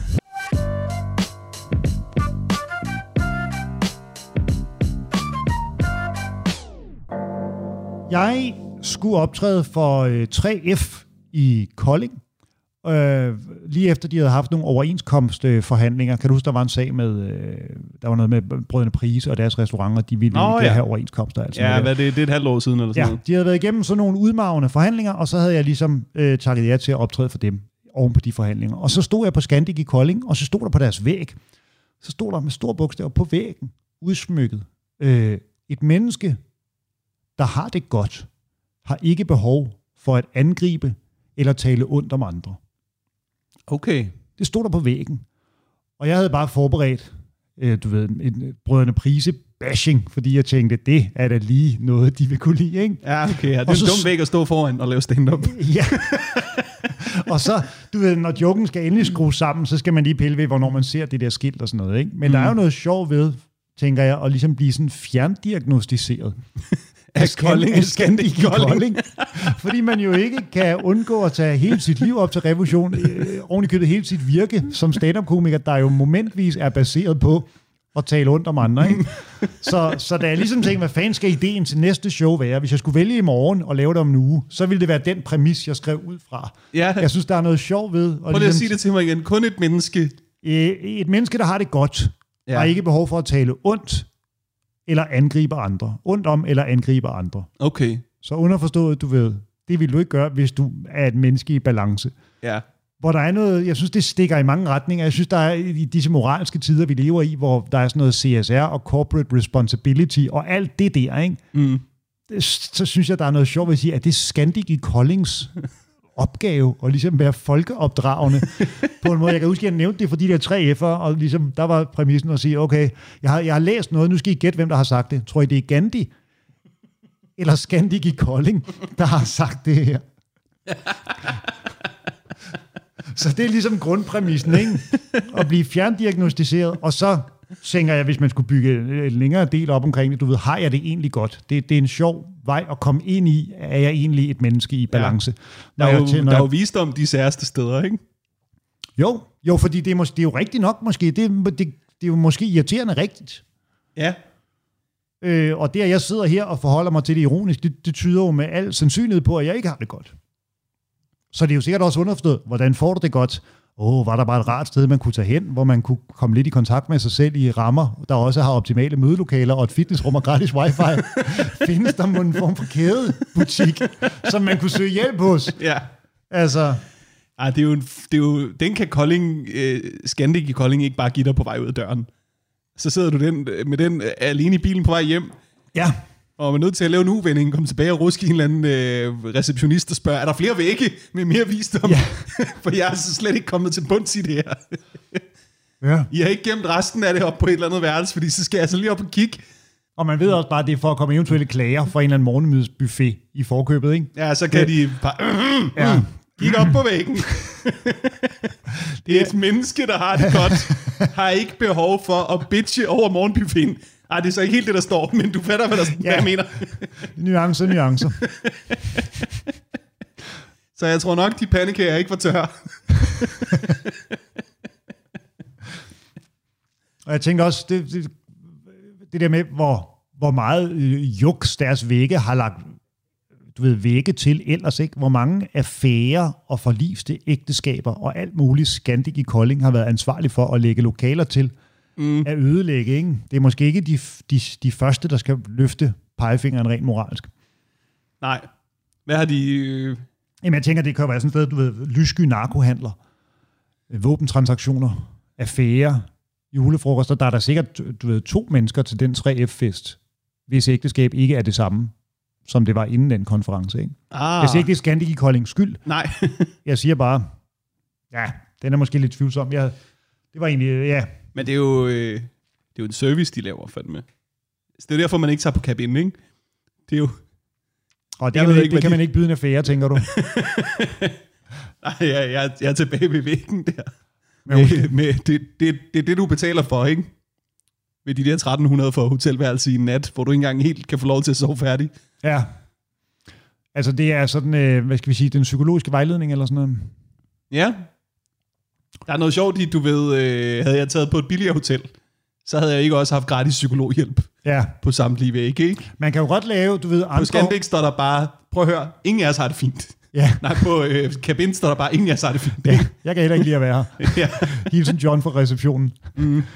Øh, ja, det kunne man godt. Du ved, andre hoteller med andre indskrifter på væggene. ja. Den vej kunne man selvfølgelig godt gå. Altså, det er jo rigtigt nok, det der står på væggen. Jo. Det er jo sikkert rigtigt nok. Men hvad er egentlig pointen? Og men det er også, øh, det er lige vel bredt, ikke? Jo, jo. Fordi øh, Og hvem, hvem har det, det, det, det kan egentlig? også, du kan også tolke det som en lidt irriterende måde at lukke munden på folk, ikke? Nå ja, altså, men hvad, så må jeg ikke brokke mig, når jeg er utilfreds, eller hvad? Ja, ja, og det er overdrevet frelst, fordi du ved, selv de mest fromme af os kan jo have en ringedag. Hvad var det hernede? Ham, der slikkede en lille dreng på tungen. Dalai Lama? Ja, var det ikke ham? jo, jo. Hvor man siger, det er jo heller ikke et menneske, der... Han burde være i balance, ikke? Jo. Om nogen. Helt klart. lever på første klasse der, i det fede sæt tøj der, rundt og slikker på små drenges tunger. Der er et eller andet. Der er et eller andet, Vigman. Det skriver jeg ned. Det, bliver Ja. ja. det, det er, jeg, jeg lukker på den. Han må have sovet på et skørt hotel aftenen inden, ikke? Ja, hvis han havde, hvis han havde sovet på Scandic i Kolding inden, den, Så var det sgu ikke skidt. inden, inden en ekskursion der, så havde han fået et håndtryk, den lille dreng der. Ja. Jo mere jeg tænker over det citat, ikke? Mm-hmm. desto mere er det sådan, irriterer det mig faktisk. Det kan jo godt være, det er, fordi jeg ikke har det godt. Men, øh, Ja, man, i balance havde ikke sagt det der, Vigman. nej, nej, nej, nej, nej. Men det er jo også sådan lidt, nå okay, har du kritik, så er der nok noget galt med dig. Sådan kan jeg også tolke det. Ja, Altså, øh, det, det er jo en kæmpe ansvarsfralægger, ikke? jo. Nå ja, så er du nok bare sur, fordi det går dårligt derhjemme. Ja. Ja, eller fordi nogle gange er der vel noget uretfærdighed, man kan råbe op omkring, eller... Ja. Ja, så skal det være et afsæt, synes jeg, til sådan noget, du ved, hvem fanden har det egentlig godt, og hvad vil det sige at have det godt i Ja. denne her verden, ikke? Alt det der. Så det, det, det, det kan gå mange veje, Det kan ikke jeg. være rigtigt, at vi alle sammen skal gå hjem og, og arbejde med os selv. Altså i månedsvis, før vi kan få åbnet en kasse mere. Ved du, hvad jeg mener? Nej, men der vil Scandic i Kolding vel sige, at du skal bare spørge pænt jo. Ah ja. Du behøver ikke råbe. Det kan man jo godt sige. Det kan, den, den følelse kender man jo godt, den der med, hvis man for eksempel sidder i trafikken og tænker, nej, jeg, jeg håber næsten, personen drejer lidt, så jeg kan banke på bilen og komme med et utilfredst ansigtsudtryk, ikke? Det er der, hvor man tænker, jeg vil ikke være den første, der snapper, men hvis jeg får anledningen til at gøre noget, Ah, så ja. kan jeg mærke, at jeg har en dag, hvor jeg hakker til. Ja. Det, det ville Scandic i Kolding jo ikke bifalde. Nej, helt klart. Ej, den der følelse af, nu skal du passe på, at du ikke siger det der, jeg tror, du siger, fordi den her diskussion, den er jeg vel forberedt på. Ja, Ja, Ja. den kan Ja. jeg kende. ja hvor man har hisset sig op på forhånd, og så bliver helt skuffet over, at man ikke får mulighed for at... Så Ja. ja. bliver det bare vildere til den næste, fordi der sidder et... Ej, jeg har et, jeg har et skænderi at brænde ind med her. Ja, ej, for helvede, det, det viser, at du med. er sød og rar. Ja. Det er sjovt Øh. at komme ind i det med den der, nu får I et citat, og så skal I gætte, om det var Ja, Gandhi. det, det, det fungerede også meget godt til, til 3F der. Ja, det, det, var, jeg, det var den, den, jeg synes, der var mest øh, kød på, af dem, jeg kom i tanke om. Hvordan, Har du, har du, helvede, hvordan er det endt med at stå der? er der bare en maler, der har været sådan et, ved du hvad, jeg er træt af den hvide væg. Det er sgu for nemt. Det har I fået på hele resten af hotellet. Jeg vil ud med, hvad der er inde i mig. Noget kunstnerisk integritet. Jamen, og det har, jo nok, det har jo nok været dyrt jo. Der tror jeg også, der, der er et pendant til dit øh, foredrags stand-up øh, dilemma der. Jeg tror, du ved, at være kunstner, men kommunal kunstner, det tror jeg er sådan nogle rigtige kunstnere kigger ned på. Dem, der udsmykker et rådhus.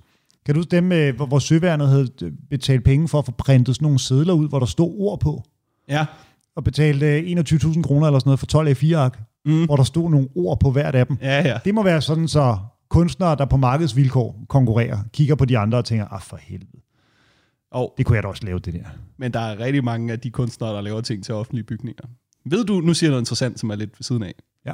I Danmark har vi jo en regel omkring offentlige byggerier, at øh, en vis, nu siger jeg procentdel, det er nok mere en promilledel, jeg kan ikke huske, hvad det er, men der er ligesom indlagt i budgettet på alle byggerier, at en vis del af deres budget skal bruges på kunst. Mm-hmm. Så der er jo, hvis der bliver bygget et fængsel, eller en metrostation, eller et eller andet, så er der ligesom en lov, der siger, en vis øh, del af det, det koster at bygge det, skal også bruges på kultur. Og øh, vi lever jo bare i et land, hvor alting bliver meget dyrere, hver gang man bygger noget, ikke? så viser det sig bare pis, pis, pis. Ja. Ej, det blev lige tre gange så dyrt, som vi troede. Så der var jo mange kunstnere, der knider sig i hænderne derude Ja, og siger, hold kæft mand, Lynetteholmen er forsinket igen. Ja, for fanden. Catching. Ej, der må også være en enorm konkurrence og nepotisme om sådan noget der, ikke? Altså, det der med sådan noget, det, når man kigger på sådan noget rundkørselskunst, der må der nogle gange sidde en, der også har 60 kvadratmeter metal, der ikke blev valgt og tænkt, hvad Nå. fanden, hvorfor lige det der? Rundkørselskunst, ikke? Det er, det er også en genre for sig. Det er en genre for sig, og det, det vil jeg mene er den dummeste af alle genre. Fordi ideen med en skulptur, det er jo, at det er jo lidt et form for maleri, du kan se fra alle vinkler, ikke? Mm-hmm. Men i en rundkørsel, der er jo aldrig nogen, der kører hele vejen rundt. Nej, det er godt. Det, det er måske, øh, det er måske øh, adelsmærket for et kunstværk i en rundkørsel. Det er, Ja. hvis, det er, hvis du tager de sidste 75 procent også, Ja. for at få det hele med. Eller også er det bare det, man håber på som kunstner, at du kan få din skulptur op i en rundkørsel med lidt dårlig skiltning, Ah ja, hvor folk kan nå at blive i tvivl løbende, ikke? Yes. Det kan være, at du selv er ude og skrabe bogstaver af. Ej, du skal lige se den her bronzestatue fra bagenden også. Så nu er du ikke helt sikker på, hvilken vej der er Silkeborg. Nej, nej, nej. Hjælp det lidt på vej. Vi har op, øh, der hvor min mor bor i Ådalsparken, hvor jeg voksede op, der er sådan en stor øh, Hvor er Ådalsparken? boligblok. Det er i Hørsholm, lige nede ved Kokkedal station. Der ligger tre store boligblokke. Okay. Sådan noget 800 lejligheder øh, fordelt på tre blokke. Du slår mig ikke som en ghetto-mand. Nej, men det, er, det var også på, lige på den anden side af Kokkedal station, der lå Idalsvinge. Det tror jeg var noget øh, med en anden kop te. Okay. Lige på den anden side af Kokkedal station, hvor jeg boede. Jeg boede i den du ved, mindre bemidlede ende af den rige kommune. Okay, yes. Øh, så nej, nej, ved Gud, jeg er ikke, jeg er ikke, jeg er ikke vokset op side om side med Alagami, lad os sige det sådan, Nej. som boede i Idalsvinge. Ikke Carsten from the block. Nixon. Så, øh, så meget kan jeg ikke claime. Men der øh, på den ene side, der er sådan nogle øh, blikplader, øh, der er sat op af en kunstner. Og jeg tror, hvis du fik øh, 500 gæt, ville du ikke ramme fugle, der trækker inden for de første 400 gæt. Men det er det, som de betalte 1 million kroner for, Okay. for øh, 30 år siden, da jeg ligesom voksede op der, da det blev sat op. Ja. Så det kunne du også slå dig på, din falske foredragsvirksomhed, og så øh, falsk øh, rundkørselskunst, som Ja. du bare sætter op. Du spørger ikke engang om øh, tilladelser. Det kan være, der skal være en anden type vej, man udsmykker. Det er jo som om, det er kun strandet ved rundkørsler. Der er jo ikke noget motorvejs tilkørselskunst. Det er jo en helt overset genre. Ja, Der kunne man jo godt bygge en port af en art, eller et eller andet. Lige der i sammenflætningen, den lille trekant der, det ja. lille vinkelstykke, der kunne du godt have. og så alt efter, hvor god kommunen synes kunsten er, kan de rykke den frem og tilbage på tilkørselen, så du Ja. ved, folk har forskellige mængder fart på. Ja, lige præcis. Du, ja, starten af tilkørselsrampen, der har du mest tid til at kigge på det, og så når du når 110, så er der alle lortet dernede. det er sgu meget godt. Eller et rundkørselsmuseum. Der er jo noget sjovt ved det der. Tænk, hvis der var samme fart øh, krav på et museum, hvis man havde kørende rundkørsler. Kørende museer. Så Ja. billederne, der bare øh, suser rundt der. Hvordan skulle det foregå i praksis? Jamen, øh, i stedet for et museum, der er, det, der er det værkerne, der er stationære. Folk, der bevæger sig rundt, ikke? Ja. Øh, og med mindre og mindre begejstring, jo længere de har bevæget sig rundt. Der er jo ikke noget værre end at være på et museum, og så finde ud af, åh oh, gud, der er et rum til. Ej, der, ej, jeg troede, vi var... Og så tænker man, jeg er nødt, nødt til at se det hele, ikke? Og så er der et rum til. Men hvis nu man ligesom... Hvis værkerne bevægede sig, eller sådan noget running sushi, Mm. så det var en stor levende øh, bygning, du gik ind i, og så du bare sad. Ja. Ah ja, jeg ser dig. Mm-hmm. Running sushi. Det er kun sushi, der bliver serveret på den måde. Ja, Hvorfor egentlig? det er det vel egentlig. Jamen er det fordi, at med sushi, der er det fordi, der er stykker, man godt kan lide, og stykker, man ikke vil have, når man køber en boks. Vi, vi, når vi kører sushi, vi kører for eksempel altid en boks, fordi det er så uoverskueligt at komponere noget som helst selv. Ja. Og der vil jeg sige til alle, der har en sushi-butik, eller overvejer at åbne en sushi-butik, de der små markier, hvor der kun er ris og agurk i, Ja, de kan pisse af. dem behøver man simpelthen... Jeg, jeg, det kan der da ikke være. Selv den største agurkeentusiast er der skuffet over de fire. Ja. Sushi, det er fordi, jeg spiser for lidt fisk. Jeg vil gerne have mere fisk. Ja. Jeg spiser rigeligt med, rigeligt med agurk. Ja. Det er ikke øh, tang, jeg mangler. Ej, det er det fandme fisk med, ikke? Ja. Og hvis de "Nå, men så er det fordi ungerne synes, de er sjove. Nej, ingen kan lide dem. Der er running sushi jo bedre, fordi de arbejder virkelig på arbejdsvilkår, arbejdsvilkår ikke? Mm-hmm. Markedsvilkår hedder. Ja. det. Der er jo ikke, hvis, den, hvis de kører rundt, så er der jo ikke nogen, der tager dem kun med agurken. Nej, overhovedet ikke. Der, der, der må man finde ud af, hvad De vil ligge der i overvis. det er deres, øh, det er deres sushi open mic, hvor de finder ud af, hvad, der, hvad for noget materiale, de kan arbejde videre med. Så er der sådan en kok, du ved, krabbe og asbest på nogle ris. Nå, det var ikke noget hit. Der er der noget der.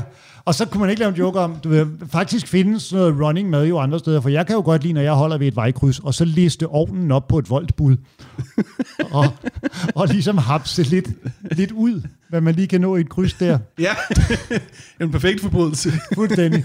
Så lidt findes det. Lige bytte ud med en lige så tung madret, der ikke er en madret. Du ved, to bøger, krig og fred, ind med dem, og så kan du læse en rød kajret ud. Den perfekte Der er der en forbrydelse. eller anden et sted, der er sådan et, den har jeg ikke bestilt, den her. Har du mere? Øh, ikke andet, jeg tænkte på, øh, når jeg er på bagagebåndet der i, i lufthavnen, ikke? Der er også en running sushi joke allerede her. Ja, kan jeg det er, mærke. den, det er det, jeg tænker på. Ja, der har jeg altid tænkt, det, skulle, det ville være skægt, hvis der kom et kæmpe stykke sushi op. det er det, jeg har. Jeg har ikke mere. Den har jeg haft i noterne rigtig længe. Det er da et sjovt lille stykke sådan hverdagskunst. øh, Sådan noget, og Det ville være. Aktivisme er det vel ikke, men en sjov oplevelse at give til folk. Ja, Der er så meget rundkørselkunst. Hvorfor er der ingen, der har lavet en ordentlig makirulle ude i Kastrup Lufthavn? Det er sjovt, det, kunne da, det vil jeg da grine af. Og så en del af udstillingen, det er, at du ved, der er en mand derovre og tjekker, om det er hans. Men det er det ikke. Hvor, hvor, hvorfor gør man ikke det? Du har tid, Vigman. Du har lige fortalt mig, du arbejder, du arbejder tre dage om ugen. Du kunne da godt bruge Tre dage om ugen på tæt på sandheden. Så laver Ja, ja, men du har, lad os sige, det kunne du godt nå på 6 torsdag fredag, det her, og få fremstillet det der, liste den ud i Kastrup, og optage det og lægge det på YouTube. Det synes jeg, du skylder verden. Det er faktisk rigtigt. Den, prøv, høre, det, det er jo det, YouTube er. Hvis man skal sige noget. Der, der er ikke noget mere generøst sted end YouTube i virkeligheden. Jeg, jeg kan huske, at jeg begyndte at lære at spille klaver under coronaen, og når man tænker på alle de mennesker, der laver tutorials, mm. det er fuldstændig vanvittigt, at folk bruger deres tid på at sidde og lære nogen et nummer, og de får ikke en skid igen. De får ikke engang lov til at høre folk blive bedre. Nej, Jeg ser også en, der, du ved, øh, lærer folk at spille trommer nogle gange. Vidunderligt. Ja, og selvfølgelig, du, det er jo ligesom med foredrag, 10% af dem, de øh, hiver penge ind med abonnenter og alt det der, ikke? Mm. Men dem, der ikke når det punkt, de lægger jo bare op, søde mennesker, du ved, kan du lide stegt ris? Her er en tutorial-video med ni hits, ikke? Jo. Og de bliver ved og ved og ved og ved. Så jeg synes, du skylder YouTube verden, Vigman, at give noget tilbage og få yeah. fremstillet, hvad snakker vi, 80 cm? Ja, altså jeg synes jo i hvert fald, det er sjovest, hvis den er i kuffertstørrelse. Yes. Og det skal jo være, det er jo nødt til at være en kuffert, der er for stor til håndbagage. Ja. Og du kunne Så vi skal, jo, vi skal op på en 6-27 kilo Ja. falsk sushi. Helt klart. Men jævnfør vores tidligere snak, så kunne du jo, for at gøre sushi opmærksom, sushi-verdenen opmærksom på det, vi har talt om lige før, du kunne jo forme den som det stykke med agurkerne og risene.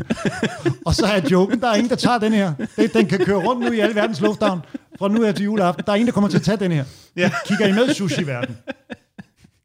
Så slår du to fluer med et smæk. Og så holder du et foredrag om det. Yes! Kan du mærke det? Ja, om, ja, ja, om du- humor, på, humor i lufthavne. Ja. Ikke Nej, humor på jeres arbejdsplads. Men humor- Hvordan øh, du ved, demonstrationer ude i offentligheden kan ændre restaurantverdenen. Yes, du. Så hvis nogen derude ligger inde med en helvedes masse ris, og altså en ordentlig rej. Lav det, ja, lav det som collab. Som hvad? Collab. Hvad er det? Nå, et collab. Collab.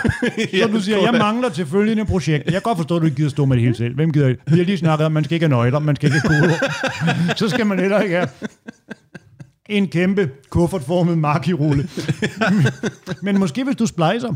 Hvem Ja. ja. ligger inde med rispapir? Hvem ligger inde med ris? Vi mødes i Kastrup. Sådan noget Olsenbanden online, hvor alle chipper ind. Nu siger jeg her i podcasten, ikke? for jeg synes, du har ret. Jeg skylder verden denne her sketch. Yes. Og den er jo kun 4 sekunder lang. Yes. Om ikke andet kan du Det er jo derfor, den ikke er blevet lavet af nogen. Ikke? Men hvis nogen derude er i stand til at bygge eller lave. Ja. enten i rigtig ris, eller noget, der ligner, mm-hmm. jeg vil betale, hvad end det koster. Og jeg henter selv min makirulle, der hvor du har produceret den. Sådan der. Begynder at ligne noget af det her, Vigman. Og jeg afleverer den også. Det bliver måske via post. Nu må vi se. Det kan jeg lide. Den, det er det level af commitment, jeg håbede på, da jeg cyklede herude i dag. Ja, Og min anden tanke er, tænk hvis du da bare arbejdede på et form for tv-program, hvor man havde en rekvisitafdeling, og man kunne bestille ting, som så dukkede op. ah, men prøv at høre. Jeg har givet Jonathan så mange gode idéer. Den her, den får han sgu ikke også. Ej, den er god, så det kan godt være, den ikke siger noget, men den, den siger nok ikke noget om det aktuelle, betændte politiske klima. Nej, det gør den sgu nok ikke. Men, men den, Det er måske heller ikke sådan en vits, der kan holde til, at øh, der er seks journalister, der prøver at pille den fra hinanden. Jo, men det er vel ligesom med kunst, du ved. Nogle gange så, man, man får det ud af det, man er villig til at læse i det, ikke? Jo, Og den kan jo, så forestil dig, så finder de ud af ude i uh, LAX, at det har været i Kastrup. Så vil de også have en, så får du sådan en copycat. Så bliver det sådan en, yes. Ej, copycat. Jeg rejser jorden rundt og laver det her jo. ja, ja, ja, Altså mest, hvor jeg bliver i lufthavnen, og så tager jeg videre, så jeg får ikke set så meget, men jeg tager stadig rundt. yes. Ej, det er godt, Vigman. Yes. Tænk, Jamen, tænk, at det, tænk, at vi har siddet her og jammet materiale i 40 minutter, og det er sådan halvbrugbart. Det er mest brugbare, vi tager med hjem fra det her. det er min idé om en stor maki-rulle på bagagebåndet i lufthavnen. Det er en kombination af belønnende og skuffende på samme tid, det her, synes jeg. Det ved jeg sgu ikke helt, hvordan jeg har det med. Det er jo uh, shoot for the moon. Ja. Even if you miss, you land in Kastrup, And you end up with a giant sushi idea that's gonna get you nowhere. som der står på væggen Ja. i Scandic Aarhus. det har Ja. været en fornøjelse at have dig på Ej, jeg har lige en ting til, til din humor på arbejdsplads idé. Ja. Det kunne være sjovt, hvis man ligesom har et foredrag om humor på arbejdspladsen, men at man ikke er ude på den arbejdsplads, hvor de virker på. Så man ligesom siger, jeg har, du ved, jeg har et foredrag om, om humor på arbejdspladsen, og så kommer du ud til flyg og farver, og så siger du, at det virker kun i kop og kande. Sådan, så er det slet, du har slet ikke taget højde for, at det skal dække alle brancher. Ja, Men at du er ligesom, meget "Ej, specifikke jokes. jeg skal lige høre, er I, er I kop og kande i Rødovre Centeret? Ah, nå, så, så bliver det 40 lange minutter. Jeg kan, det er kun Kop og Candy i Rødhårcenteret, jeg kan ramme. Ja, du customizer. Du, du, det, Jeg kan ikke engang ramme Kop og Candy i Frederiksberg-centret. det er andre mennesker, Vigman. Okay, skal- det er helt man- andre kopper, man- det er helt andre kender. Når man målretter, så målretter man 100%. Det har været en fornøjelse at have dig på besøg. I lige måde. Tak fordi jeg måtte komme.